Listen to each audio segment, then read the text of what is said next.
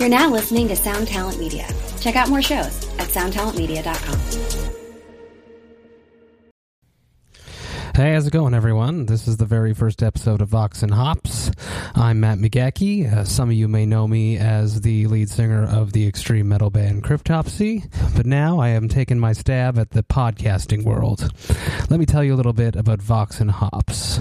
Vox and Hops is about in depth conversation with metal musicians about their lives, metal music, and most importantly, about craft beer. You see, I come from Montreal. Montreal right now is a serious hotbed in the craft beer industry. There are a whole slew of amazing breweries that are just pumping out amazing products week after week after week. And throughout the past years, I've been really just diving deep into the craft beer scene up here. Being a touring musician, I've had the chance to taste beer all around the world, and I have to say that some of the best beers that I have tasted are right here in my home province of Quebec. So I wanted to share some of this great craft brew experiences with some of my metal musician friends and with all of you out there in the world because I think that the Montreal beer scene needs more exposure and more people should know about it. And this huge opportunity of being a touring musician is to get to know people. You meet people, you spend, you know, 3 weeks with them on a tour bus or in venues and backstages and you end up talking to them and exchanging stories about your lives and it's always those stories that I love sharing when I get back home and talking to my friends. So those two aspects really inspired Vox and Hops. I wanted to meet up with my friends that I've met on the road, sit down, share amazing local Quebec craft beers with them, and swap amazing stories, get to know them better, find out about the person who is making this music that I'm so in awe of, and I want to see who these people are, what makes them tick, what makes them move, what makes them be creative. I want to find out what they're doing at home when they're not on tour being a metal musician because you know a lot of the times there can be a lot of oppositions there where you see the most brutal person on stage and they happen to be you know nine times out of ten the softest quietest nicest people that have really really surprising day jobs if you actually get to the bottom of it and you actually ask them about it. Last year during my sabbatical i took a year off to stay home with my two year old daughter and i was a stay at home dad. And through that time i discovered the world of podcasting. I was not into it before. I knew it existed but it was just something that i didn't have the time to um, look into. And throughout that year with my daughter, I found myself having some free time where I could explore it. I discovered the Jasta Show, Off Camera with Sam Jones, The X Man, to name a few. That's what gave me the idea to do my own podcast. Great conversations with some of my friends where we could meet up, share amazing craft beers, and talk about metal music, and their lives. My first guest on the podcast was an easy choice. I went with one of my oldest friends, someone who I respect immensely, and his name is Danny Marino. Some of you know Danny Marino because he's from The Agonist, which is a metal band based out of here in Montreal, and we grew up in the local metal scene side by side. I wanted to start off this podcast endeavor with someone that I was extremely comfortable with, that I could, uh, you know, make mistakes and not be worried. And uh, I'm quite content with the final outcome. So uh, here is my conversation with Danny Marino. I hope you enjoy it as much as I do.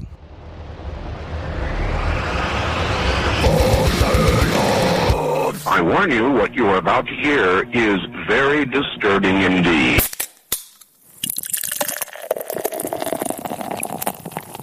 Hey, how's it going? I'm here with Danny Marino from The Agonist, and this is the very first episode of Vox and Hops podcast. Danny, tell me, what's been going on? I was with you all weekend at Heavy MTL. You really hooked me up, gave me a solid, squeezed me in there on that guest list, that hometown guest list. I know it's such a pain in the ass. Well, first of all, I'm honored to be the first guest on Vox and Hops podcast. Uh, it's a really cool idea, and uh, you're one of my oldest friends, so it's really cool to be a part of this. And uh, yeah, lately this weekend um, was Heavy MTL, as you said, and it was really good. It was our third time playing, but honestly, it was my favorite of the three times. The experience from the stage to just the hangs and the people and everything about it, it was just a great weekend. Other than the ridiculous storm that hit for about 10 minutes and soaked everyone, but that wasn't even on our day, that was on the day before.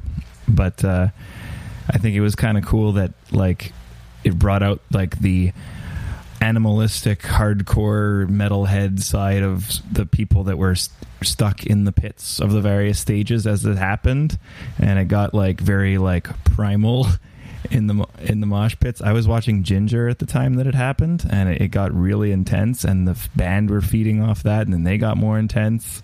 So it was pretty cool. Even though I was not in in that, I was far back because uh, my days of being in the front row are over at this point. Depends. You never know. You never know. What, that, that, that's a, that's a good side question. What what band would bring you out of Mosh retirement?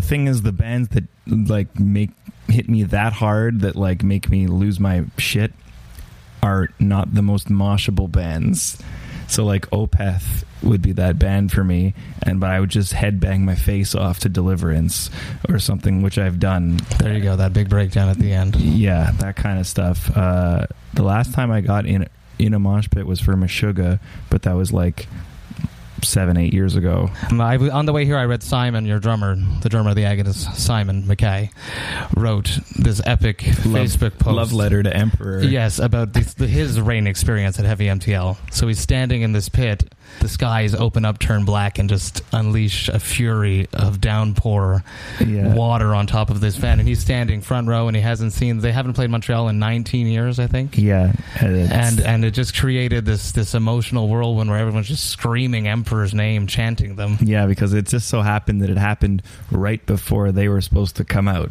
So it basically was their intro light sequence was a thunderstorm. It's it's just too perfect. yeah, I caught when Ginger finished. I went and caught the last half of their set, and it was one of my favorite sets of the whole Same here. as yeah, well. yeah, for me it would be Gojira top. Yeah, You know, excluding friends. no, no. You I- guys, you guys had a For me, strong, strong set as well. Gojira and then Emperor. Emperor. and then I'm not really sure from there. To be honest, I didn't see that many bands because what happens when you're at these things with so many friends everywhere and different bands that are playing that are friends, and then you have to do interviews and all this shit that you're you miss so many bands that you maybe wanted to see, you know, but you have to make time for those special ones. I enjoyed that between the buried and me. We we caught that together. Yep. That was a good one.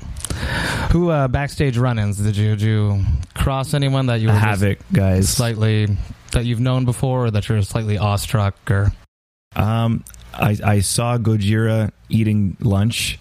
They sat down to eat just as I walked into the catering, and I was like, I'm not gonna go and introduce myself like just as he's about to have his lunch, you know, Joe and them. Um, and I saw Matt Heafy from Trivium, uh, but I didn't. I actually met him before anyone knew who he or the band was because they played here on some showcase in a tiny little club called El Salon. If you remember that room, I do remember that room, but I don't remember Laurent. that show. I went with my brother Mike, who he used to play with. Um, he, he asked me. He said Roadrunner Records is having this like showcase of the young new talent that like they haven't even released their album yet, and there was three bands that were all on Roadrunner, and I don't even remember the other two because they never went on to be anything. I think they got dropped after the first record, but Trivium was opening from the three, and no one. I didn't know who they were, I didn't—I just went because my brother was like, "It's ten bucks, let's go," and I, I was like eighteen, and uh, I went, and then I was like. Holy shit! Like, because it, it was like you don't see a band like that at El Salon. Even though by now I'm like, I'm not like a super fan, but when I was 18, like It, it affected you. yeah, and uh, they were like so obviously pro and above the other bands that they were playing with, so it's kind of obvious why they they are where they are now. yeah So a big part of Vox and Hops is my love of beer. But I'm not just a love of any beer. I'm a love of craft beer. As I'm, am I. I'm, a, and that's something that we've bonded on in the past. So, with me today, I brought t- two beers which we will be tasting and enjoying throughout the podcast, keeping ourselves nice and you know lubricated, but not overly lubricated. That's for after the podcast. Toasty. Toasty, I like that. So the first one is a Farmhouse Citra. Which is from Brasserie Mille Îles, which is a brewery which is from Terrebonne, which is north of Montreal. And it started in 2008 when a dude who used to work at Brasserie Limité uh, started brewing on his side, and then he hooked up with his brother-in-law, who's more the business side of it all. And fast forward to now, they have a few solid beers out there. Out of all the ones that I've tasted, this is my favorite. It's their Farmhouse Citra, so it's like a farmhouse style beer with mono Citra hop. I very much enjoy the farmhouses. Um, it's quickly becoming my one of my favorites. Whereas it didn't immediately. The farmhouse funk and the hay and the barn and the whole like all that taste. It's uh, it's really cool. Uh, as like it works in the summer and it works any time of year really. But it's just this nice thing where you get. It's very uh, complex. You can you can taste like many different flavors going on in them whereas some other beers it's more obvious. It's like straight hops is like you know uh, or it's like uh, stouts. It's like chocolate coffee whatever but all right Cheers! I agree with all of that. I love the funk. It's it's an it's an acquired taste. It's like as if like my palate had to develop to actually appreciate the funk. yeah because then there's there's also there's the funky sour and then there's the funky saison That's so this right. is more the funky saison, Saison, I agree. yeah and they're, i like both of them So cheers. Mm. It's delicious. and it's very nice very refreshing, uh, fruity, but with that tangy, earthy, um, ex- exactly the hay, fresh cut grass. yeah Yeah. That's it. The grass thing Yeah, for really- sure. really, really this good. one, but this one also has just the, it's still there's some hops in there. Yeah, but it's, It's that's not- the citra, the citra heavy, right. They use because that's it. They which is one of the big uh, citra hops. citra hops, the Amarillo, the uh, gives it that fruity tropical taste. Yeah, this is this is lovely. I really like this one. Yeah, I think it's just a limited one. Sadly, uh, color wise, it's like a, a hay color, a hazy. Yeah, juicy, hazy Yeah, yeah, sort of thing. right, right up my alley. like pineapple juice. Yeah. So if we had to describe this beer in a person, who would it be? Any person you meet on the street, anywhere, anywhere in the world. I'll take another sip just to close my eyes. Just imagine. It's a game that I play with my wife. This. I picture an older gentleman who's like not old old, but like in his fifties, but like used to be kind of wild. But he's like now he's like wearing like a Hawaiian shirt that's open and he lives on a beachside town kind of thing and like he's he's got a lot of wear in his face because he's seen a lot of shit His name is younger His name is Ralph. yeah This but is Ralph, very the experienced ex-partier. yeah, but he's very like somehow He's wise, chill and wise. chill and wise. Even though it's like someone would see him and think like, "Who's this riffraff?" But then you sit down with him and he's, oh, this guy is deep. Like Well, there you go. that's, the guy I see from this beer. That's the, that's the, the farmhouse Citra from Brasserie Mille Îles from Terrebonne. It is now the Ralph, the chill ex party guy. He's basically the, from the Big Lebowski, the chill dude. that was yeah, kind of that guy sort of, but he's not fat for some reason. The guy I He's still fit somehow. Yeah, He, he cycles in the morning. he does Uh, yoga. Oh, it. there you go. What is your, your favorite local beer? If you had to pick one, you could pick three if it makes your life easier, because that would make my life easier. I think okay. Let me start with brewery. Okay. Okay. I think my favorite Quebec brewery, if I had overall from Spectrum, is Dunham because they're able to do so many things so well. I've never had a Dunham where I'm like, ah, I don't like that at all, or just like that's whatever. It's always like at least that's very good. There's one that I tried that I, th- I think I just wasn't ready for it, which was the Berliner Melon Melonweiss. yeah, That was that was when I first first bought that. I was still like on a hop craze, and I was like, "What is this? It's Yeah. interesting." I remember drinking. I drank it with my friend Phil Ramsey, and he he he was like, "Well, I don't like this. I'm not sure." And That's- we finished the bottle, but I'm sure I'd appreciate it more nowadays. oh yeah, that's the one that honestly kicked me off. yeah, in that- because I had just- this? yeah yeah. I had only basically I it wasn't like I'd never had a sour before. I could see how if that's your first sour because it's really intense, that it would be like what the fuck. But I had, I had had a couple by then, and I started to get into it, and then that one just kicked my ass. And and I grew up when I was a kid loving sour candies. Like I love that taste. That and I love things that are sour or like pickled. You know, any flavor like that, I'm I'm into. So I think that's why it agrees with me. It's an easy transition. But I think the thing is, then I I noticed Dunham does a lot of sour based things, and I thought, okay, so they're like the sour. But then I had a saison rustic, and then I had a an IPA, and then I had the Sika Sika Siakawa stout, the Costa Mhm, Rican coffee mhm. stout. It was like everything's just so good. So I mean, there's a lot of really great breweries in Quebec, um, and if they're my favorite, there's others that are just just behind them. It's not like they're far and away. Just last weekend, I went to Dunham. I had a. You had uh, told me that you had been there, and I sort of planned like a family vacation Mm-hmm. around beer because that's how I operate. My wife is patient, and we went there with the kids. We always find like breweries that accept children either on the outside patio, the terrace, Yeah, no, it's a or nice area inside, and it's beautiful. It was really.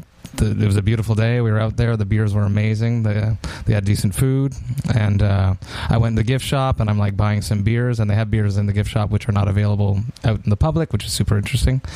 And I asked the lady who was serving me, I was like, "Who does the artwork?" And she's like, "That guy right there." Oh, you met the guy? Yeah, I I, think knew there was is- a guy. I think his name is Francois, but I could be crazy. You can text me and message me if I'm wrong. so I go out and I just shook his hand, and she's, he has like a workshop upstairs where he paints all the stuff on Yeah. on site. It's amazing, yeah, their amazing. Art's yeah. really cool. Yeah. That's cool. that You know him. You can like maybe Just like that. contact him someday for a yeah, design of Yep. something. yeah, yeah. You know, That's a great idea. Yeah. yeah, t-shirt. Number two. Well, I'll, I, I can't say that it's like for sure number two, but right, but just in general, uh, I'm very, very impressed with the emergence of La Gabière. Um, of course, they're very specialized in IPAs. They do some other things, but that's their main thing. And I think they're on par to compete with a lot of the U.S., New England uh, brewers like Alchemist and all those guys that everyone thinks is the best in the world. Mm-hmm. So it's cool that they're, I tried Tamayar yeah. two years ago. I want to say, Oh, and I did not like it. Oh, But I don't know if it's my palate wasn't ready for it or if they changed the recipe. yeah. Well, it's subjective. Yeah. It is. Yeah, Not- but I I, mean- like it now. We've known each other a long time, as you mentioned before, and you know, if people don't know, I used to play in a band called Three Mile Scream, which was with Danny's older brother Mike. And if it wasn't for Mike Marino, I most probably would not even be here today. I'd be alive. But I think a part of me, I don't know if I would have had the drive at that time in my life to really pursue music actively and actually get into a real project. So Mike sort of like went and found me, dragged me out, and held my hand throughout the early years of my musical career before th- in the formative years of Three Mile Scream Yeah. before we went and got signed and everything that happened from that. So I always credit a lot to your brother. That being said, my earliest memory of meeting you was at a Three Mile Scream jam. You came out, and this leads me to my next question, which is tell me about you growing up. What was your life like? What kind of a kid were you? Start with that. Uh, growing up, I had almost no interest in playing music whatsoever until I was about 13, 14 years old. I was heavy into sports. I was very active. I was heavy into imagination. Like I was in I was creative, but just pretty much the same way that someone who grows up and their parents are accountants and then they end up being heavy metal musicians because it's like fuck that i'm gonna rebel. I grew up in a house where everyone was a rock musician.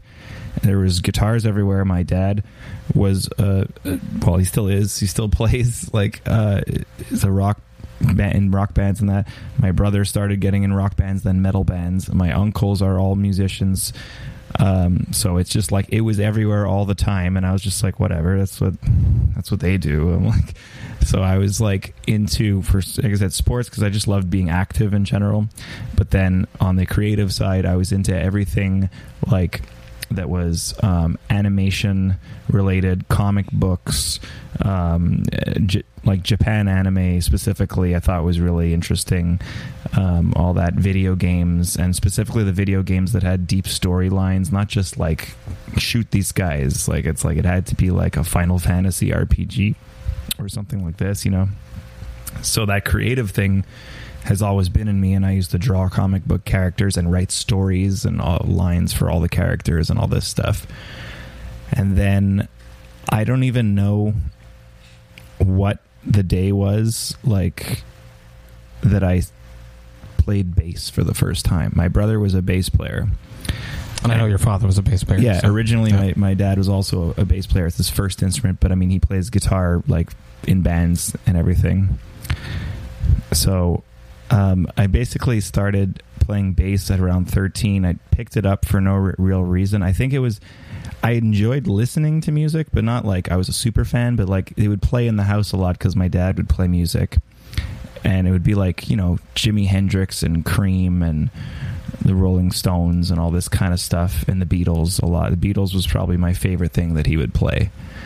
And then I think it was like Cream Sunshine of Your Love or one of those things and it was like I I basically picked up the bass and yeah, exactly. Just picked it up by ear. You picked up a I- bass and I just picked played it up and tried to figure it out, and I figured it out. And my dad, like, I couldn't play it in time because that, for someone who's never played an instrument, takes a long time. But I figured out the notes so that I could hit them. And my dad was, I think, was like, "Oh, that's cool. Like you did that just on your own." You know what I mean?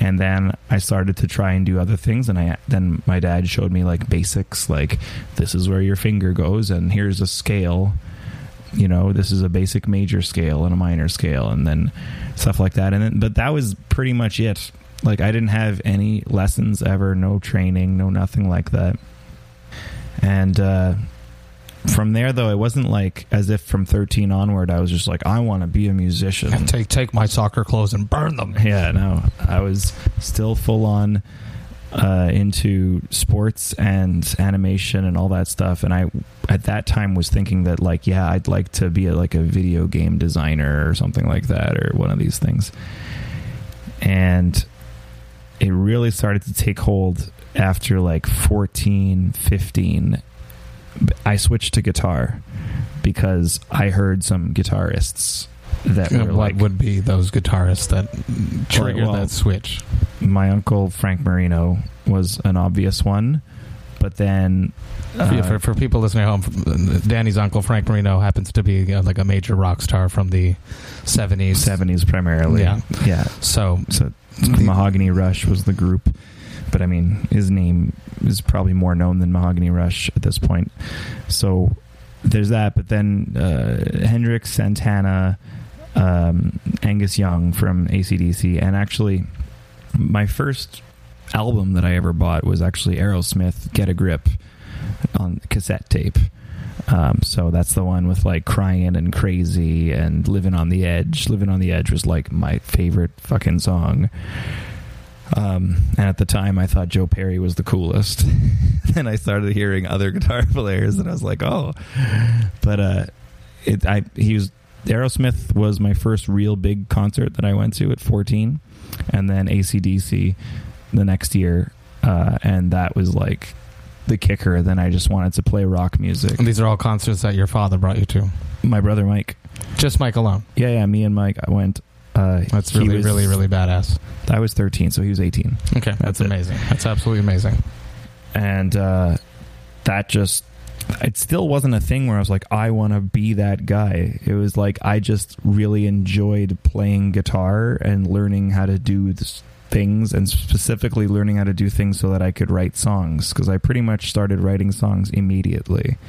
That's all I cared about, and that's still what I care about. Learning learning covers wasn't a thing for you. Rarely, I would learn like Licks. There. yeah, it's like this riff of that song. I know so many of those. I know so few covers back to back where I could join a cover band and play them.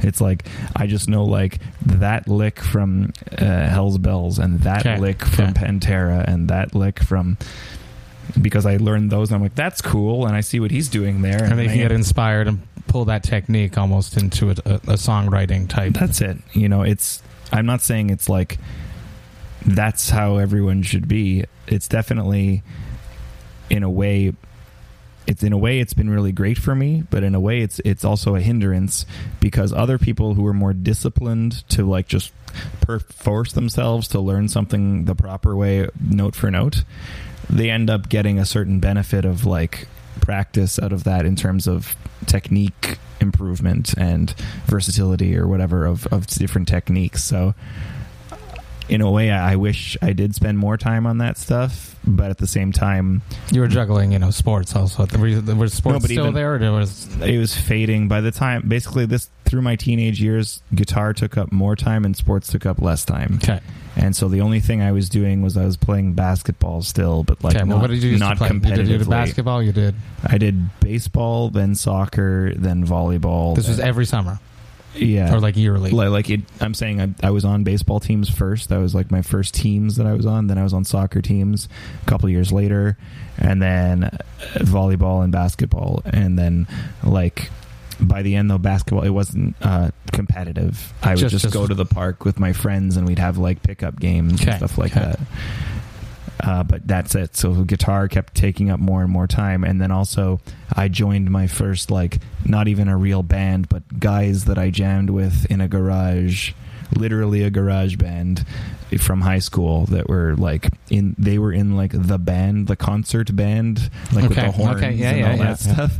I wasn't in that uh, because I only learned to read music by the time I was like 20 or something like that because I forced myself to learn some basics for some to like thing and it's just yeah the, I never taken like formal music lessons like that Yeah, me neither. I can't read a single thing. It's all by ear.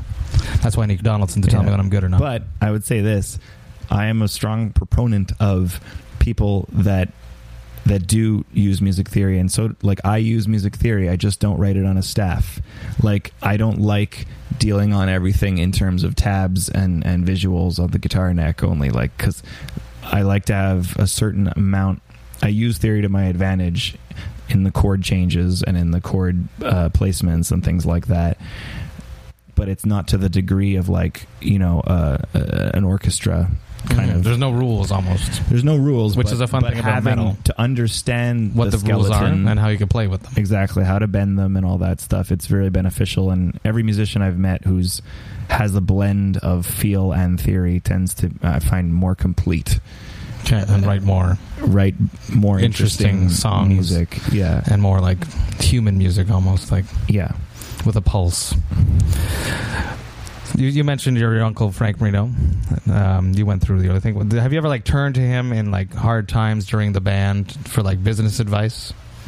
Is that something that you a card that you've played I or did can play early on. Okay, when you first got professional, so to speak, when we first got our first con- record good deals and first tours and all that. And, you know, he gave me his advice. And uh, I feel like the thing is that he's from a very different time than what we experience. Uh, that time had things that were a lot better for musicians, but then had other things that were not as good for aspiring musicians. There was very few opportunities to be had, but when you got an opportunity, it was like from rags to riches, and that's just the way it is. That's how it works, and it's not how it works anymore. now, there's no breakout rock stars. Extremely rarely now. And Yeah, it's it's that's you know, and so uh, to be honest, he told me don't sign the deal. oh yeah, okay, Yeah, yeah. And I and I didn't listen, and you haven't spoken to him since. no, but it's just I knew the way it worked, and I, I knew what I was getting into, and so did he. But he's basically said, "Well, you shouldn't," and I said, "I I." I I'm willing to do it. Like I Mhm. He was being understand. protective of you yeah, he, that's what it was. because you're a family member. Yeah, he was. It wasn't and like he's seen what resentful. He was truly trying to protect me because he's like, I wouldn't do that because I, you know, I feel like if I'm gonna put out music and tour and all that, then I should be paid really well and compensated very well and be comfortable and everything. which is how it was more Right. so back in the day with the advances, which were a bit more generous. Let's say. Yeah, and the thing was that I know now that if I if I didn't sign that, I definitely wouldn't have done any of this. I just know it. It's that moment, yeah. we we were very uh, lucky to receive that contract. It's not because I don't think we don't musically deserve it. I think there's tons of bands that musically deserve it that don't get it. It's that it came through by happenstance because Chris Donaldson, who plays in your band Cryptopsy, had just joined Cryptopsy. He was the new guy. And he went on, I think, his first ever European tour with them. And he met the head of the European division of Century Media. And then he showed him that he was mixing our band. And we were just some local nobody band. That's right. Shout out to Leif. Yeah, Yeah. Leif Jensen. And then I got an email a few days later in my old Hotmail account. This is how far back it was, and there was, and it was like from Chris, and he says, "Hey, Jude, I'm talking to to Leif Jensen, and he really likes your music." And I'm like, "Who's that?" Hey, what, what? And he's like, he's like the head of Century Media over here. He says your band's really awesome, and that you should send him the full album when it's ready and like I'm like in my underwear. It's like nine in the morning on a Saturday, and I'm just like hyperventilating. There's that moment, you know, that moment, all those times, all those hours in the jam room, Yeah, that moment. and it's like, yeah, we were really were springboarded too. There's a lot of bands, especially now. This was back in 2006, but there's a lot of bands now where that kind of thing is really rare. Like a band getting signed now, they've already done like a couple tours, DIY, full style, like across the North America. EPs, They've done a lot of those things. They've done all these different. Like we had never toured before. self-released. Yeah, we did a lot of shows, all local. Like just whatever show we could get on, we would play. You do have that for Three yeah. Mile Scream. That's right. That was fun time. opening for Mythosis, which is Chris Donaldson's old band. You know, and uh, it's like, but uh, yeah, that just it really it was like springboard from from local to across North America in a few months. just touring. Yeah, our first tour was opening for Sonata Arctica, and it was just us and them. It's amazing. So we were direct support. We had a 45 minute set playing theaters. And the thing is, back then, Sonata Arctica in North America drew over a thousand people a night. And we'd never played to more than like 300 people. That's right. Yeah. yeah. That must have been amazing. It was. just- it was it's a amazing. complete- It was a learning experience. We never did any of it. We never drove a van across the, the continent. We never been. I'd only been to like uh, New York City. you know, or being that together for that long with that group of people Yeah. in a tight, confined space longer Yeah. than in a van. In, you know in a few days is Not even a real van. challenge. Like now we have like a full, you know, the E350. What most bands have, it's like a pickup truck with a van attached, so it can haul and it's strong and a workhorse. The van we got because we had no money was like a joke. It was like a car in the inside, but it just had a van shell around it. And it was like a death trap if you drove anywhere with like ice or anything like that. It couldn't grip the road or handle the trailer or nothing. That's crazy. That's absolutely insane.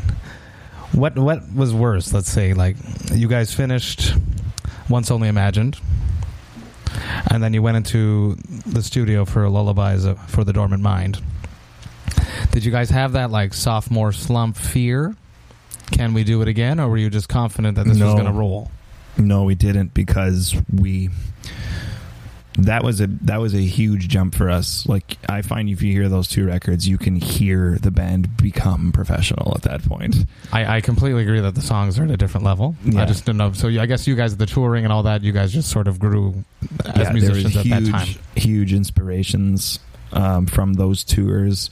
Every night, watching bands like um, Enslaved and the Faceless and Arsis, and all these bands that we toured with that were a lot heavier and a lot darker than what we were doing, but it really appealed to me. And Simon, our drummer, was already fully there when he joined the Yeah, band. and if I remember, he didn't partake in That's right. any of the writing. yeah. So Shout out to my friend Derek Nadal, though, who was there. Yeah, so you'll hear the drumming change drastically too because Derek's all about like the groove and hardcore vibe kind of thing. So, and then Simon is pure death and black metal, especially back then. Now he's his music taste has evolved into many places, but back then he was pretty deep, you know, death metal. I feel you guys had like, I feel like I remember you telling me you had to like hold him back a bit Yeah, to reel him in a bit so that he could fit. on later albums, on Not that- not so much on Dormant. on that one. Okay. I just full out. Okay. Um, so lots of blasts and lots of, uh, you know, fast double bass everywhere and things like that. And it's great. It fits the album. And our new album is more like that again. Leading in that direction. So there was no stress with the follow up, which is interesting. Well, okay, sorry. There was stress in terms of it's it's just a stressful thing in general to Release new music. Yeah. yeah, and and because also we we went out on that first record and like I said, some of the tours we did were really really heavy Mhm. and we were not always well received because of that. We had a girl singer. Yeah, She which- which- sang. She yeah, which back then was scream. was somewhat more rare compared to what Yeah. nowadays.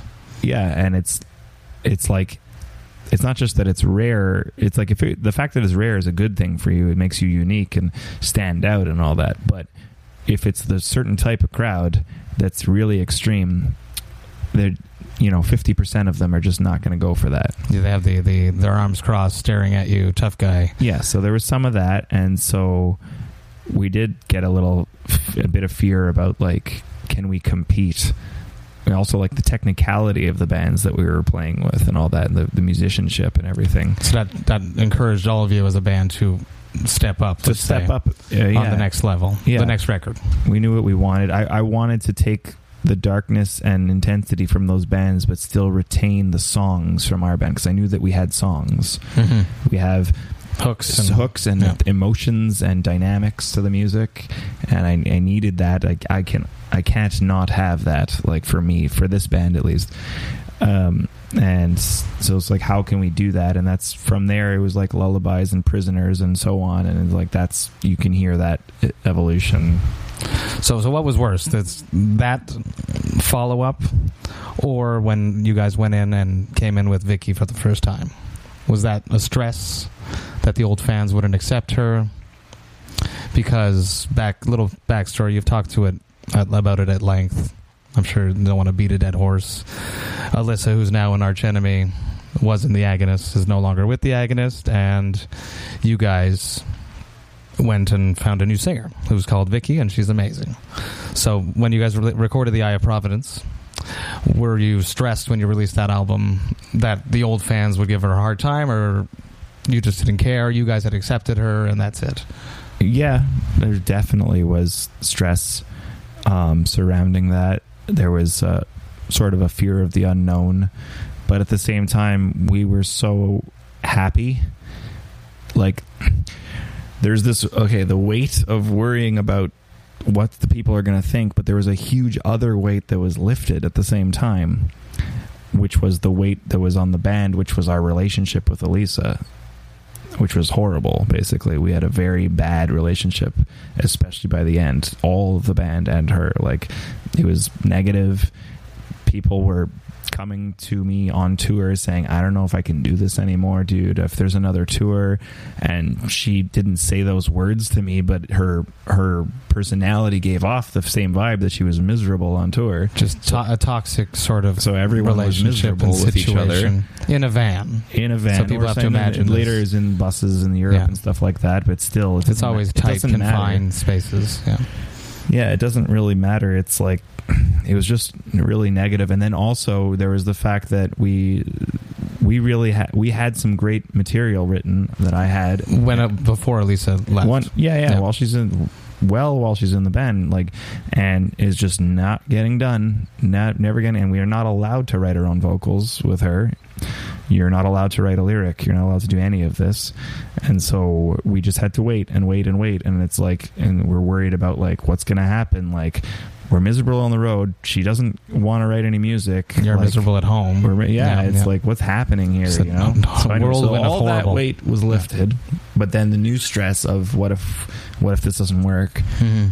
was there. Yeah. So I think we probably were around the same place because of that give and take. But uh, It ended up just balancing out. Yeah. yeah, well, what we did though, in terms of, it was almost like a little test that I don't know if you remember, but we released two songs like well before the album came out. No, I don't remember. I don't remember that. Sorry. Yeah, so we released it From EP. from the from the the same two songs. Like they're on Eye of Providence already, Okay, but they're okay. d- like a, a a demo recording okay that was done because to test what- the waters and to yeah, well, what we said was we don't want to announce her and then have months of no music Yeah. after announcing her, right? Yeah. So what we should do is we'll announce her and then we'll immediately put a song out so people get a taste. We'll just put a side note out here right now. I had heard that Alissa was no longer in the band, and I get this phone call from Danny. he knows what I'm going to say because I've, I've told this to him. But uh, he calls me, and I know he's going to call me because uh, I think your brother told me or something, something I can't remember. And in my mind, I'm like, please don't ask me to replace Alissa in the agonist. I was like, in my back of my mind, I was like, maybe I could pull off a tour, but I, I can't step up there and become the new singer of the agonist because I just don't think that I would be a good fit. I just don't fit into the costumes. I do have beautiful hair. So finally, it ended up being uh, just to sit down with Vicky and to speak about some screaming techniques, which you know she really didn't need to have that conversation. She already had knew what to do, and she took it in the right direction. But I was very relieved, and I had some stress about that. but but I would have still been honored. Was there ever a moment that when when Alissa finally left that you thought the band was over? Uh, no. You always had it that we'll find someone. Doesn't matter. Yeah, because it's like there's no way I'm giving up on that. Yeah, I can agree with that. And how did you come about finding Vicky? Um, well, basically, we knew that we were going to need a new singer. We knew that there was no hope in terms of dealing with schedules and all that stuff with Alissa. And we started to think about who can do this. And we thought about local people like Matt, like other people. We only knew guys really that were at the level we needed. And we're just like, I don't know. I don't know if we should switch, you know, genders. And in this band, it's a different it's a totally different vibe, all that. Then thought about, okay, who do we know that we don't know personally, but in the industry, there wasn't really anyone that we felt was like fit well from just our knowledge. There was some also that like, well, they're already extremely successful. Why would they leave their band for us, kind of thing? So there wasn't much options that off the top like that. So we started to look for unknown talent. Luckily, it's 2014 or whatever it was and uh, you can use YouTube and you can use whatever and all these different sources. And so came across a number of people, um, about four total, that were like contenders, so to speak. But so they're just people that you found on YouTube that are already just posting their own covers. Yep. Or, of the, or their own or, bands, or of their own bands, their own bands, or their scoured, female fronted metalcore yeah. bands. just say. like metal covers, metal, and then yeah, female metal singers and all, all this stuff. And it was pretty obvious, like of the four we found, that like she was far and away. Like the other three never even got close. There was no official auditions with us, you know, and like it was it was clear like why bother with that person if, if she's interested. And uh, contacted her originally because this is still before it's announced because Arch Enemy hadn't announced, we hadn't announced. This was all like you you were doing this preemptively. Yeah, which Be- is smart. Yeah. yeah. So, but we weren't we're not we're not even allowed to announce. You knew that she was Arch leaving your band. Also okay. said we're not allowed to say anything. Okay, but so she wasn't. but she us. wasn't in your band anymore at that point. Yes. Yes, she was, or yes, she wasn't in your band. When? When you were looking for Vicky technically it wasn't announced yet okay. but the conversations were had where basically there was no budging on her part okay. and that she was like it's okay i'll just do both but you'll have to wait for Arch Enemy to do all their stuff every time okay. that's so but there was no official discussion like i'm leaving yeah, yeah exactly okay. so it was just left at this is how it's going to be and then us saying well that's not good enough for us and then like a non answer and then we just le- like left the meeting. And then you move forward yeah. yeah. So we found that and then when it was like okay this is it. It's ha- like we knew we had her and it was like we know this is it right? There's no way you're gonna like you're not able to do this for us. You're not able to guarantee us that we'll be able to do this album by x year or we'll, anything. Can you guarantee can we still do the festivals that we have booked already in europe? We've never played european festivals before and we have them.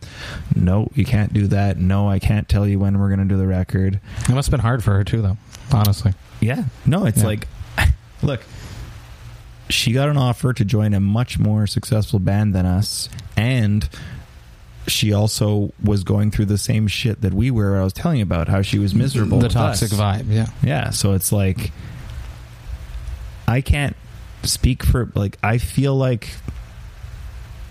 I I'm not sure what I would have done, but I'm pretty sure I would have at least told her about it. That's kind of if you crossed her, yeah. you know. Have you actually seen her? Maybe. When's the last time you saw her? I've never seen her since. Since? No? Yeah, I've never. Everyone else in the band has seen her. Okay. And the Because you guys thing- were the tightest in the band, I want to think. While you Me guys, and Alissa? yeah, What do you mean? like relationship. She had a person that she had the closest relationship when she was in the band. I'm not even sure to be honest. If she had a relationship, No, like no. I mean, the thing is that because we were the two like forces in the band, Maybe that's why I'm thinking everything, that, and yeah. and when it came down to like big decisions, both of us had to okay it. It's like we would have the most fights. so you're business partners. Yeah, but I'm Almost. yeah, but I'm just saying because of that, just that nature of that deciding on songs, deciding on decisions, and all, and the fact that we saw thing we totally did not see many things eye to eye. It just made for arguments to happen. Um, but I wouldn't say I can't really tell you who in the band would be like her closest friend because it didn't seem like anyone was. It was, Friends. it was always a you versus her vibe, maybe. not always. There was there was like negativity in the beginning, but it wasn't like at all like what it was by the end. Yeah, is the touring. I mean, the very first tour, she basically slammed the brakes in the middle of the highway in the United States, jumped out of the van, and ran into the forest. She was driving. she took the key with her Because she was mad, or because she was just mad because someone was was not agreeing with what she was saying, wow. and Okay. that person's not even in the band anymore. Okay. So this was uh, Andrew Tapley, yeah. a yeah. short-lived guitar player in the band. Who went on to play with Now. the Human Abstract? There you go. Would you tour with Arch Enemy? Now, no, No. couldn't happen. If if if if it came out there from her side as if it was like she's handled her stuff, would you be able to handle your stuff? I don't know. I mean, I'm not one to be like never forgive or anything like that, which is a title of an Arch Enemy song since she joined. never forgive, never She might, it might not be about you. Maybe. Bet you think this well song might is be. It about could be you. about a lot of people, but um, so I'm ne- I'm never like that where I can I think for, yeah, so so I would consider it if you know there was an open discussion between their band and our band, and there was whatever. everything was cool. Yeah. Yes, Or, I mean or at everything. least on paper handled. yeah, You walk this way, I walk that way. whatever. You look at the yellow piece of tape on the ground, and I'll look at the red. I don't want. I don't want anything like that. I. I I don't enjoy that I have the drama. this Yeah. situation. yeah. You know, I, I don't enjoy. Not only do we live in the same city, we live in the same district of the same city. She lives on my street. Oh, wow. Okay, yes, I did on not. the other I, end of it, I did not know it's that. not a long street, yeah, I did And- not know that. and she hasn't moved, Okay. and neither have I. So, and but I've never seen her, which is crazy if you think about it. The It is, fact that yeah. my drummer, who lives on the other side of the city, has seen her multiple times on the street, Wow. Wow. and the last time I think the she crossed the street. okay. So okay. She's still she- making it clear. But then Yeah. at the same time, she saw Kells at a show, and there was a bunch of people all around from different bands that everyone knew each other from, you know, lots of different. Uh, forget what show it was he was at, and she said hi to him. okay. So maybe it just depends. Yeah. You know, so Well, I hope it all gets settled out Well, I mean, I think because it is, any any any, in the dra- way- any drama, any toxic energy is only going to hurt in the long run. yeah, You know, you guys are both in happier places. that's what I think. She she's you know, I can't say much else, but she's fucking killing it. She's a sick vocalist in an excellent band doing sick tours. And Mhm. you guys got a perfect fit now. Who I saw at Heavy MTL, and I told you she like changed her technique a little bit on her screams, and she is as good if not better than Alissa now on her screams and her cleans have always been amazing. So there's nothing, no issue there. So you guys are both in happier places. That's what I think, Yeah. and that's what that's what I said when I released the statement that outlined the whole thing, the whole drama. That like I don't understand why she moved on to a much better place financially and business wise speaking, but in every interview that she did because she did a lot in the first album release that they did she had to mention all this negativity and purposely put us down and call names and all this stuff and, and i was like i didn't understand how you could be like punching down like that. Like you decided to take a leap to make yourself better and more popular and, and advance yourself as an artist. And then you're like mad at us because we're not being your your side band. It's like no, we want to be an A band too. Yeah, we, want wanna- be there with you. Yeah, that's what we're gonna continue to do. Yeah. you know. I think it'd be a sick tour. Arch Well, Enemy, the agonist. it's funny before she did moved on. It was always a thing that we were like, It's, it's a goal. A goal. yeah, that's like obvious. a It's like goal. when you toured like with Cannibal Cannibal. Corpse or It's- Behemoth. At this point, is what I want. Yeah, Moving on. Different. What would be like a dream tour? Your your perfect tour. I've been asked this before, and the thing is that it's kind of like it's kind of like a beer in that there's like your favorite beer like how much do you like that beer versus how well made is that beer as a appreciating the brewer who made that so the way i mean is like there's bands that I wish we could tour with because I'm just such a fan and I'm so like in awe of their art and what they do. But for our band, it, it is not actually going to be as beneficial as some other bands would be because it's all about the audience that attends these Yeah. tours. So so we could do the, ver- the the two versions. The Danny Marino yeah, as the fan, and then as a business wise decision, right. dream tours. Okay, I can't load it up with too many bands. No, no, no. Like like a package. Like a, like a two bands and you guys. Okay. Okay, I'll do the what I wish for as a fan mm-hmm. would be a perfect circle and Opeth. You can't go wrong there. Yeah. But a perfect circle playing the old stuff. I like 13th Step a lot too. Yeah, yeah. That, I, that falls into the old stuff in Okay. my mind. Yeah. Yeah. Yeah, I'm I'm sad to say I'm just I tried with the new album. Some okay tracks. But I just it's not it's not clicking. It's not the same vibe. I find. Yeah, he's not the angry same people. Still. He's not angry still. Yeah, but the it's not just him, the music too. And Billy is not writing the same Way. Riffs. Yeah. Yeah. Billy to me as much as like Maynard is the star, right, of the band. But. Billy is the heart. Billy Yeah. was Yeah. always what I loved about the band, and as a guitar player and a songwriter, of course, that's why too I have the connection. And he definitely was a huge influence on me as a writer, especially when it comes to parts like choruses and things like that in our band. I pull from them a lot. Um, you won't hear it as much in like the metal riffs, you know. But anyways, so on the other, I don't even know because the thing is, I'm convinced, and I've even heard this from industry professionals like A&Rs we've worked with and managers.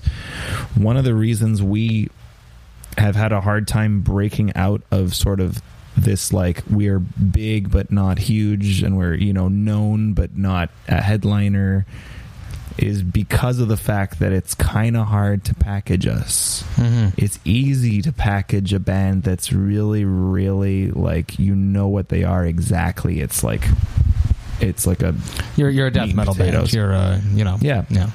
you know it's like Emmure Yeah. straight up hardcore Yeah. like it's like of course Genty hardcore. you know Yeah. so it's easy with us it's like we move around we do different styles we have hooks and then we have brutality and we, you know it's we're not the first band to do that by any means but it is a little even more so than let's say let's say a band that does singing and screaming and heavy and soft like killswitch or trivium or in flames Mhm. it's still they go together in a way. It's Yeah, you guys still don't quite fit that though. Yeah, because they don't.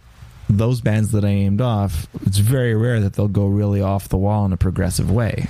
which is leading me in my mind. If I don't know if we have the same mind in our band right now, Right. which would be a good band for you to tour with, which would be the Between the Buried and Me. yeah. See, that would be an excellent tour for you Yeah. guys in my mind. I also I still say that I, as a fan and as a band, I think we would do great with Devin Townsend. Oh yeah, yeah. Great because there's a lot of people that go see Devin Townsend that are Strapping Young Lad fans, Yeah, and we would do fucking amazing with Strapping Young Lad if they still existed. I miss but, them. but they Yeah. don't. But they still exist and they go to Devin shows, and that's the thing. We would provide that like sort of heaviness aspect and speed that he doesn't really do as much in his music now. But then their fans are his fans are clearly open minded people. You have to be an open minded listener to love Devin Townsend Because you don't know what you're going to get from one song to the next. That's Yeah. it. So he, he's like a he's like a really complex assemblage beer, Which is coming up. That's it. That's what I was hinting at. So for our next beer, we are drinking now our second beer of the podcast, the Vox and Hops podcast. This is uh, Microbrasserie du Lac Saint Jean, and they call it an assemblage, which means that it is a, an assembly of beers. And in this beer, there are five different types of beers, which they have put together. We have 36%. These are not percentages of alcohol. This is percentages of beer in the total of the beer. Of making That's what I thought when you showed up because you pulled it out and you said, "Well, this one's kind of a heavy hitter," and it saw thirty six percent. I was like, "What the fuck's happening?" It- this podcast is getting wild. So, 36% of the total of the, the 100% of this beer is a triple aged with raspberries. 29% of it is a barley wine aged in a brandy cask. 15% of it is a barley wine aged in a rum cask. 15% of it is a sour white. And 5% of it is a white with uh, boreal herbs, which is like wild local Quebec weeds Wow, you would sort of think. Yeah. Let's see what. Cheers, buddy. it smells wild. That's for sure. It's going to be interesting.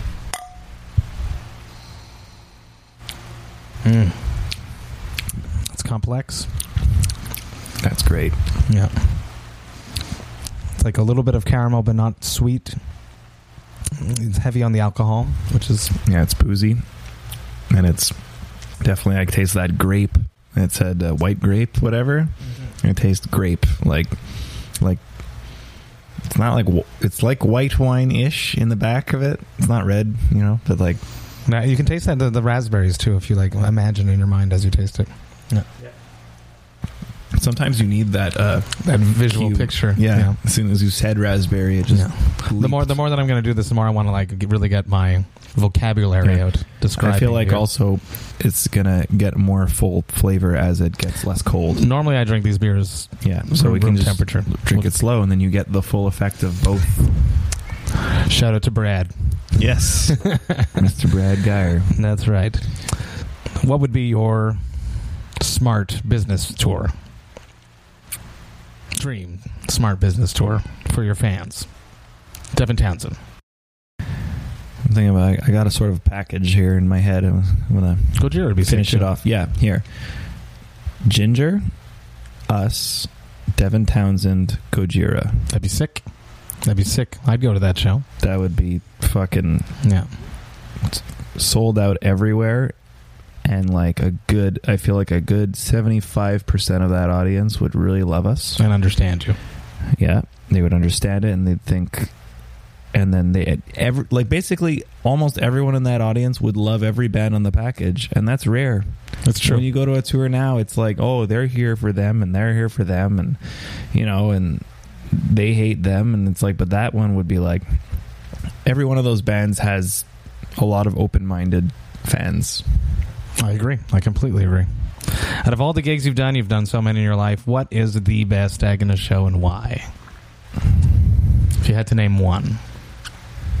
Out of all I your- gotta say, okay, it's not. I'm not. It's not the best, but the one we just did at Heavy MTL is up there. It's was like, great. You It's got- like top five for sure. There, there was definitely a lot of people in that little garden for you guys there. Yeah, that's it. Like we, we were definitely, as far as I've heard, had the most people at that stage.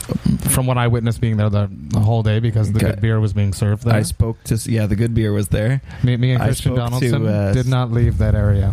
yeah. I spoke to someone from the organizers and they told me that. So that was good, but also it's like it wasn't just okay, so we played to a lot of people. We played to a lot of people. We played well. Like I knew that we played well. I know that there's other like shows. We just did a festival out in Finland where it was like a fly in and out to do Finland. We didn't play very well. It wasn't the same Like performance. You guys just No, it's, it's hard. just- it's hard to do a one in one out. I though. could just tell that everyone was not, but everyone was just on on that show. Like it was It's just that hometown pressure. It really gets me. I guess, but yeah, it was like you think it'd be like a little bit of a nervousness, but in a way because they fed us so well, like it, the confidence in everyone just lifted. And a lot of it is confidence. Of course, you have to practice and everything, but if you don't, if you have a little bit of fear, that's where you're going to make a mistake. It's the black void, and then as soon as you open the black void, you spiral down its staircase. yeah, that's what So, happens like, to me when on you're- stage. Yeah, if ever I have a, well, what's that? Oh, oh, Yeah. did I did I suck there? Oh, oh, and then I mess up my next line. yeah, Yeah. exactly. But luckily, I just grunt, so nobody knows what I'm saying anyway. So, anyways, uh, best show. Uh, I don't- I don't know. I mean, uh, Tokyo. The the last time we were in Tokyo was pretty amazing. Um, and Summer Breeze Festival. Okay. I had off I, the top of my head. we had we had a fun time at Summer Breeze deadlining. It, it was it was who, it was. who was the headliner while you were? I can't even remember honestly. Uh, Amon Amarth. Okay. Yeah, Well, but we played after them though. Even we were like the last band. Well, after is better than during. Yeah, I, but not that night. There was still nobody there. Oh, It was one of those. we got super lucky we played Summer Breeze because we played. I don't know if when you played it, they had the same setup. Did they have a tent stage? Yes, I played that stage, but there was no tent anymore. Okay, so Yeah. we played that same stage, but there was a big tent over now. And I say tent for people, it's like don't. Pay, it's it's massive. Yeah, yeah. It's it's so it's like it's still like a, a probably a eight thousand capacity area or something like that. Anyways, so it was full because we got fucking lucky. We went on, we started to line check, we're ch- plugging in our shit, and the biggest fucking rainstorm hits. And the tent just fills, like fills, fills to the brim. There's people on the edges trying to get in because of the rain, and then we start nice. nice. and That's- it's like that's and then pure they, circumstance. And then they stayed. It stopped raining, but they stayed because like we again, it was one of those shows where we were really on. I felt like it, and we had uh, Mega, the best sound man in the world, on the desk making us sound better than we are. Shout out to Mega. Mega. Lots of love for Mega. He does sound for Cryptopsy as well. Zood. Inside joke. Zood. Uh, what is your craziest tour story? A positive one. Something that normal people wouldn't understand. okay, this one's probably it. I've said it a lot of times, but I guess the podcast is new. We're on a tour. Um, I want to say it was with The Haunted. Yeah. No, it wasn't that one. It was, anyways, it was around that same time because we had uh, a guy in the band named Chris Adolph, who was the second guitarist. Thir- there's three guitarists total in that slot. Paco's the official here to stay guy that's been here the longest. But uh, so it was that time, 2009, and uh, it was an off date. I'm pretty sure it was the haunted tour. It was some tour where we were doing an off date because they're having an off day, but we were going to do a headline in a, in a small bar. I didn't even know you toured with The Haunted. Yeah, Chris Kells must have been so happy. It's like oh, he's, I the, was he's, happy he's too. the dude that showed me The Haunted. I love The Haunted. Yeah, yeah, they're the haunted are I find the most underrated Swedish death metal, melodic death metal. I, I don't know if it's all the, the member switching. Who was the singer? Peter Dolving. No way. He's like a mythical creature like Lord Worm. Yeah, yeah, exactly. He's a real character. He's the real deal. Like, in the, not in the sense that I think. I'll be honest. Like, I I prefer the other singer. I forget his name. The Mike, I think. Mike. I right? want to say his name is Mike. I, Anyways, be I prefer his tone of his voice and everything and how it fits the band or whatever. But Peter has a unique sound and a unique character that like he's made for the stage. Mhm. There's some people where it's like natural and it's just like they are born performers, Mhm. and there's other people where they have to put it on and practice it, and you know, they're a character on stage. Yeah. Versus And he- people that are just he, authentically it's like, like, that. a he conjures a part of himself into this spirit, and go, you know, there's people like that That's amazing. and uh, it's really cool. Um, I, I could see how though, because of his character, his eccentrics, in, eccentricities, and things like that. That um, if I was in the band with him, I could see how he came and left the band twice. Day to day might be more difficult.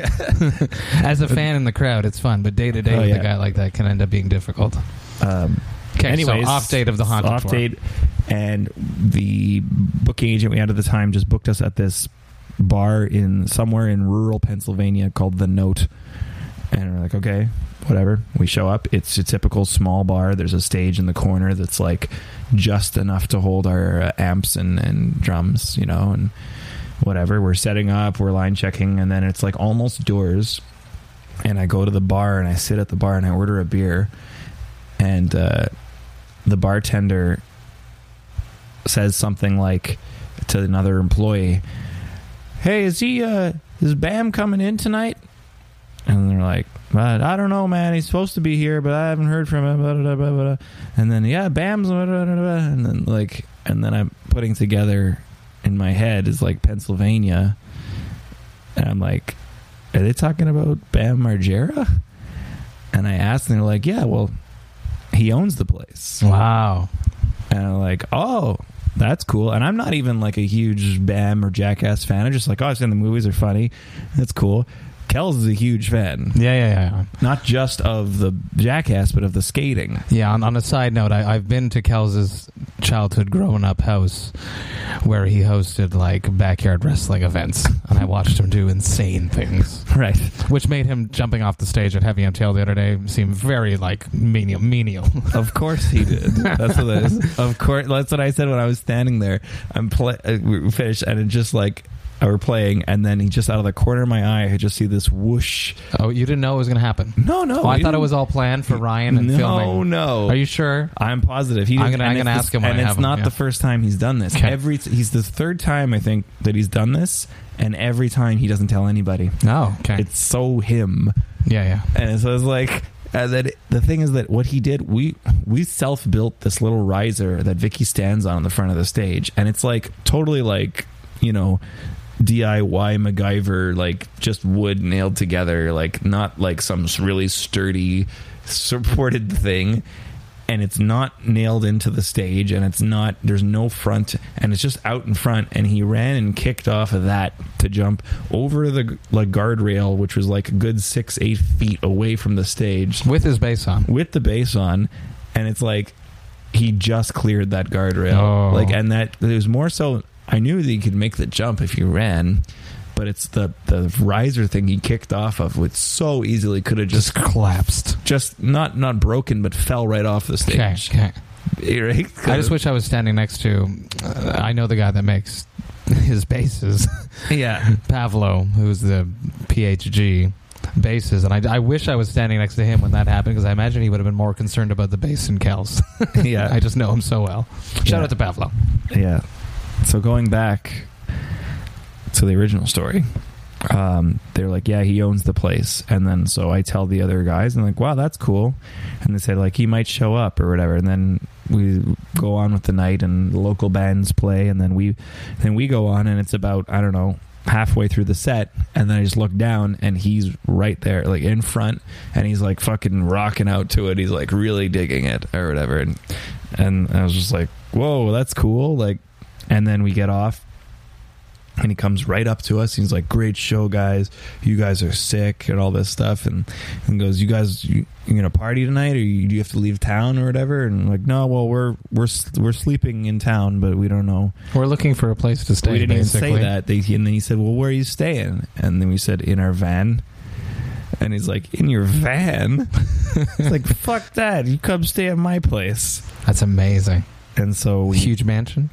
Uh, yeah, it's the one from the TV show. Oh, shit. Viva la Yeah, yeah. Bam! it's that that house. That's crazy. and, and uh, the thing that's funny about it actually is that I had a huge fever that night, because I had caught a major flu.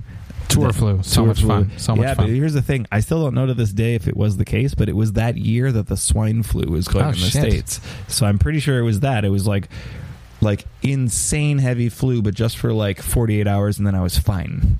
You know? Wow. And so the second day of that was that day, which really sucked. You- Did your party or Because no? I like I went and I had a few beers because I'm But like, you couldn't well, let her have rip. to. But Yeah, I was yeah. like, yeah, I was just dying and like on like Advil, cold and sinus so and shit. And uh, That's crazy. Now, see, that is a crazy tour story. That you see, normal people wouldn't understand that. yeah, Yeah. So we went there, and then um, because Simon did party before getting there, and we had to pull over the van so he could throw up right in front of his house. and then he gets back in, and we drive in, and it's like a he has like a rainbow road that goes into his house. Like it's a long winding road that he painted a rainbow. So Jesus. Yeah. And then it's it's just like a freaking kid's castle. There's like It's like Michael Jackson without the touching. yeah, there's giant pool, and then there's huge, of course, uh, half pipes everywhere. And then he's Was got Cal like skating? Yes, and then he's got like uh, ATVs that drive all over the property. He got a golf tee that he tees off into the forest from the top of his like the front. His house is like up on a hill sort of thing. So from the top of the hill, you hit golf balls at. And then he also had And Kells a- loves golf. They must have just hit it gun. off. like you know what that is? It's like Yeah, a yeah, grenade launcher Yeah, yeah. with potatoes. All this like kids. It's like a, yeah, A rich store. kid's toy. Yeah, you know, and then of course there's there's Lamborghinis and Mercedes and all that. And Chris Adolph, who yeah, the, our old guitarist, drove his Lamborghini through the woods, and they were not legal to drive. And that was kind of dumb, especially seeing as how that's exactly years later how Ryan Dunn died. Passed away. Yeah, Exactly in that peace. in That's those horrible. in those woods, Oh shit. because but they would do that all the time. That's horrible. Yeah. Um, and uh, we went back there probably a good four or five times. Really? Yeah, over the years. Every time you guys crossed through. he said, any, he gave us the code to his gate. He would No not way. Even, he would not even be there sometimes. No way. Yeah, And any contact in the past year? When the last time you guys saw him? no, it's been years. He He's was a at, bit off the map. He was now, at though. my wedding. He came to your wedding. Yeah, It's insane. um, and uh, yeah, we haven't seen him in many years. Oh well, if you're out there, you're listening. Danny wants to connect. Bam Margera. Absolute worst horror tour story. okay, I, I can imagine what you're going to say because I know you guys have done some shitty shit, but probably the first tour. with the the deers and the Yeah, yeah. I mean, yeah, it's still probably the worst. I mean, there's been bad. You know what? I'll use another one because I always say that one, which is, in a nutshell, we crashed our van and then we had to get it repaired and then we drove away and then we hit a deer, which also broke the lights and we were driving at night through the Rockies in the snow. Pretty bad, pretty horrible. But Scary. I want to Very I scary. want to use a different one. Nobody slept on that drive. Nope. Um, we played South America, and if anyone remembers, I believe it was five years ago ish, a huge volcano erupted in South America, and it put ash all over the skies, and all the flights were closed down for like two weeks. So we were in South America oh, when Really? the volcano went off, and that basically caused us to.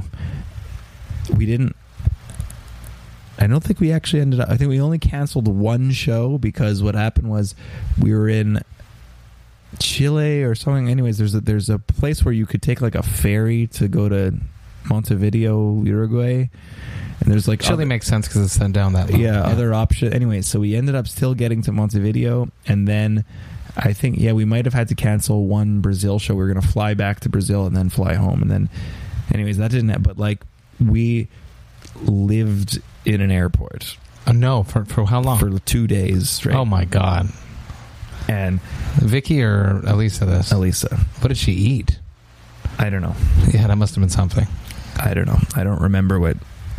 A lot of it. I remember How cheap was the like beer? we were getting like we were getting like really stir crazy at the yeah, end. I like, can imagine. like just like giggling and insanity at like whatever. because also even before that, like the South American tour was still really rough in that it was literally you don't sleep. yeah, you fly every single day and you play every Yeah. single day. And they're like, "Don't worry, you will have hotel." which you just lie down in for like a moment after Yeah, you take a shower, and then they bang on your door, and you have to get back on a plane. It, it's it's really it sounds like fun, and it is fun on stage. Yeah, But everything and from then what you everything up, from A to B is an, is is is t- painful. You end say. up substituting the pain by drinking a lot too, because there's tons of free beer and that, free nev- that alcohol never that never ever happens. No. yeah.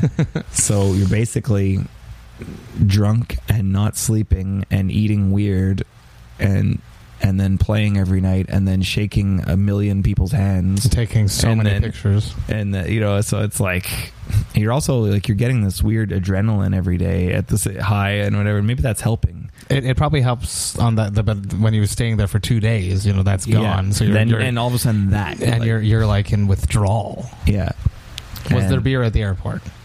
yeah at airport prices Okay, even in Latin America and yeah and South America. the one good thing I guess was that um at the end of the day we ended up getting on a flight but the way that we did wa- is they they got bumped us into first class No way. I've never flown first because class. there was the only time no, I ever did no. all the way home. yeah Oh, see, that's nice. yeah, yeah. That's well good all the way to it was like Toronto or New York or something Okay, like that still, know still, I've never done it. I, I, I did it once, going from France to Belarus, and it was not a fancy first class. this one was this one was fancy it had Oh, the little I- bed I capsules things. I never had that. yeah I didn't nice. realize that they have real cutlery Yeah, yeah, they carry. and them. like how, who do, how is that okay like who washes that? Yeah, but at the same time, it's like you can't bring anything on the Yeah. plate. Like here's a knife. like you're first class. You it's can't do it's anything nice and wrong. rounded, though. It's like a pizza cutter, basically. Yeah, it's a butter knives and a, f- a fork's a real fork. That's and true, You eat out of a real dish, and it was like good food. I was like, I had like a, it was like a, a ravioli carbonara sauce, and someone's it was some, good. It someone, wasn't someone's grandmother's up there. Yeah. some little Italian like, where are they grandmother's up getting this? What keeps you sane on tour? What things do you do that makes Walk. you walk? I, especially if I'm anywhere interesting whatsoever, I'm always saying I'm going to every band member, being like, "Want to go for a walk? Want to go for a walk?" And then in Europe, this time, I, I didn't do this before, but I started doing it on this last European tour, and I absolutely love it. I started walking by myself, and really, really liking that, and it's really like uh, therapeutic and like just clears your head a lot.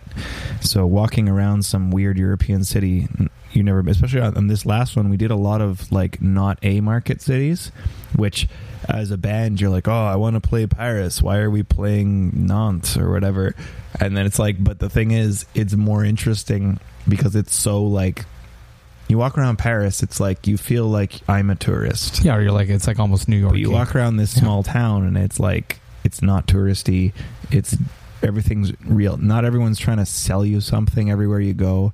It's just real. It's more authentic, and it's more you get that actual Europe experience versus the Americanized, Yeah. picturesque version of what Europe should be. right.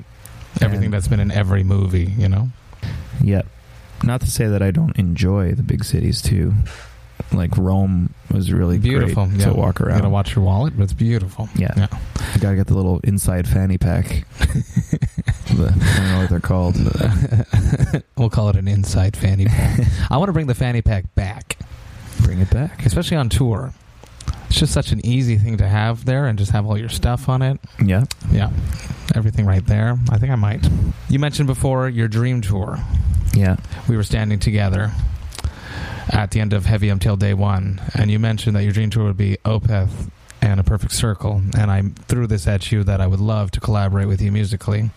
For people at home, we tried to do something in the past, but it was more like in a jam room setting with other dudes. And, you know, the other dudes are great players, but maybe they weren't, they weren't the perfect fit. Or I wasn't in the perfect frame of mind. Having I was doing a lot. I was in many bands, and I was just like, let's just do it all. I was just pedal to the metal, and maybe I was a bit too stretched to be super focused. And I said I Same would for me. love to do a perfect circle. Mer de Noms meets Opeth Damnation crossover songs. You know, because you mentioned to me before too earlier this year that sometimes you're writing riffs and you're like, oh, oh no, no, that's too tooly. Because you know, tool riffs are actually a style now. Yeah. And you say, no, I can't use that. I throw it away. And in my mind, I was like, don't throw it away. Give it to me. so this is my pitch. Shoot me some songs if ever you have some time.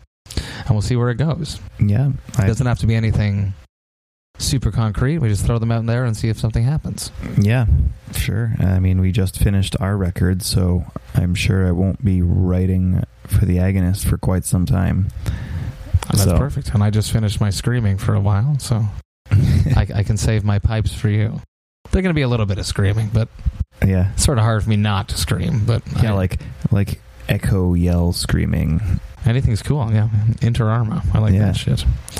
What was it like recording Five in L.A.? It's my dream, and many musicians' dream, to be immersed in a studio for a month Mhm. in L.A. with a producer. Mike Plotnikoff. Exactly. And, you know, you're like totally there. You're all a part of this process. What was that like? Yeah. It was really cool. It was um, a learning experience too. Um, it was cool to be immersed, like you said, and and we not just we didn't just record all you know in, at the studio and all that. We lived in his house, Yeah. That, that's exactly what I mean. Yeah. so it's like, yeah, it was, and and like just fe- feeling completely detached from everything else during it is really cool and helpful, and uh, taught us too about like working with someone else and like taking someone else's views and all that was kind he of stuff. was he like an extra band member in the, during this period? Not as much, but I mean, he was definitely a pr- he produced. You know what I mean? Yeah. Okay. He likes to put his stamp on the bands. He's not just recording them. He's not. Okay. He's he puts his opinion out there. He's not afraid to do that and to get into debates with people about that. Um, I'll say that I didn't always agree with his, and I still some of the things I still don't agree with. Sometimes some of them I listen back after, and then I do agree Mhm. when I didn't at the time. Now with with the, with the yeah, you know, maturity or, it's like that's what that is though. That's what that process is.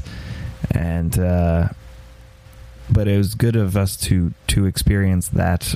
And you know i would do it i would consider doing it again you know with a different producer or something in that same scenario if if it made sense to or whatever. Uh we were m- more than thrilled to work with chris again on this one. And what I told Chris too is that the thing is that on the last one we didn't work with him, but I'm happy that we didn't because that wasn't the record for him.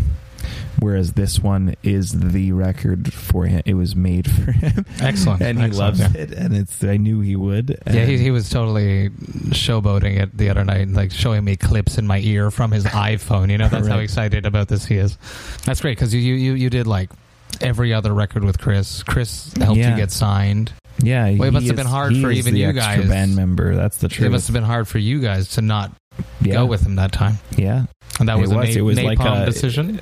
it was a napalm suggestion which we took and and I took and went with. I'll, I'll take the responsibility. It, it's hard to say no to because that that immersive in the studio was it hard coming home after that? It's always nice to come home and be with your Yeah, family. well, I That's had not what I well, the mean. Like what to come to come back to reality Well, when you the come thing back is that, that. what happened was um, at the end of the recording, my wife and Simon's girlfriend flew down, And you guys stayed. We stayed in L.A. for you five days. that's that's the way to do it. Yeah, so we yeah capped it off with a mini vacation. So coming home must have been even harder. But at least when I'm coming there, it's like a bit of dose of reality. Yeah, that's it. And uh, it's always weird coming back. That first day in the office. Exactly. That first day back, and you're just like, oh, we're out of milk. I have Yeah. to do that. I forgot to take the The- garbage out before I left. The cats need to eat. yeah. You know, all these things. What can we expect from this new album?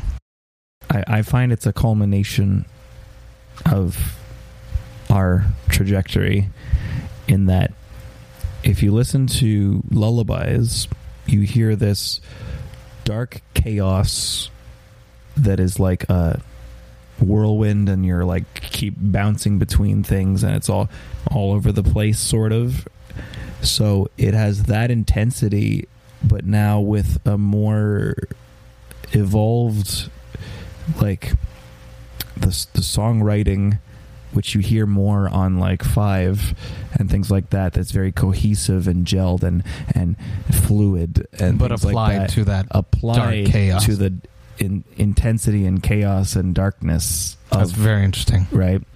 So it's uh, controlled chaos. There you go. So that's I find it's just it really represents us fully. When do when do people get to hear this? In a perfect world. In a perfect world, we would release some form of it before the end of the year, like not the album, but perhaps a song. Well, excellent. Fingers crossed that I get my shit together and that this comes out before that. Because Danny is the number one podcast I've ever done. Number one. Yeah. I'm number one. Wow, thank you very much. Wait, we have to try the beer now that it's Yes, warmer. You're right. We're going back to our beer, which is the Assemblage from Microbrasserie du Lac Saint Jean, which is the got the five assemblies of different types of beer. It still smells amazing. Yep, sweeter. I knew it. A lot sweeter now.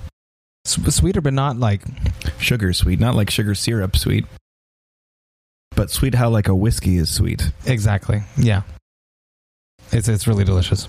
No, I strongly suggest it. Hopefully, it will still be out when this comes out too. Anything final thoughts? Something you want to add? I'm just really happy that you chose me to be the first podcast. It was just it was just a good easy. It was easy. conversation Yeah, it was easy. Hopefully, it worked. We'll listen back to it, and uh, we'll see something came out of it. Thank you all for listening, and uh, I'll come back with my final thoughts in a moment.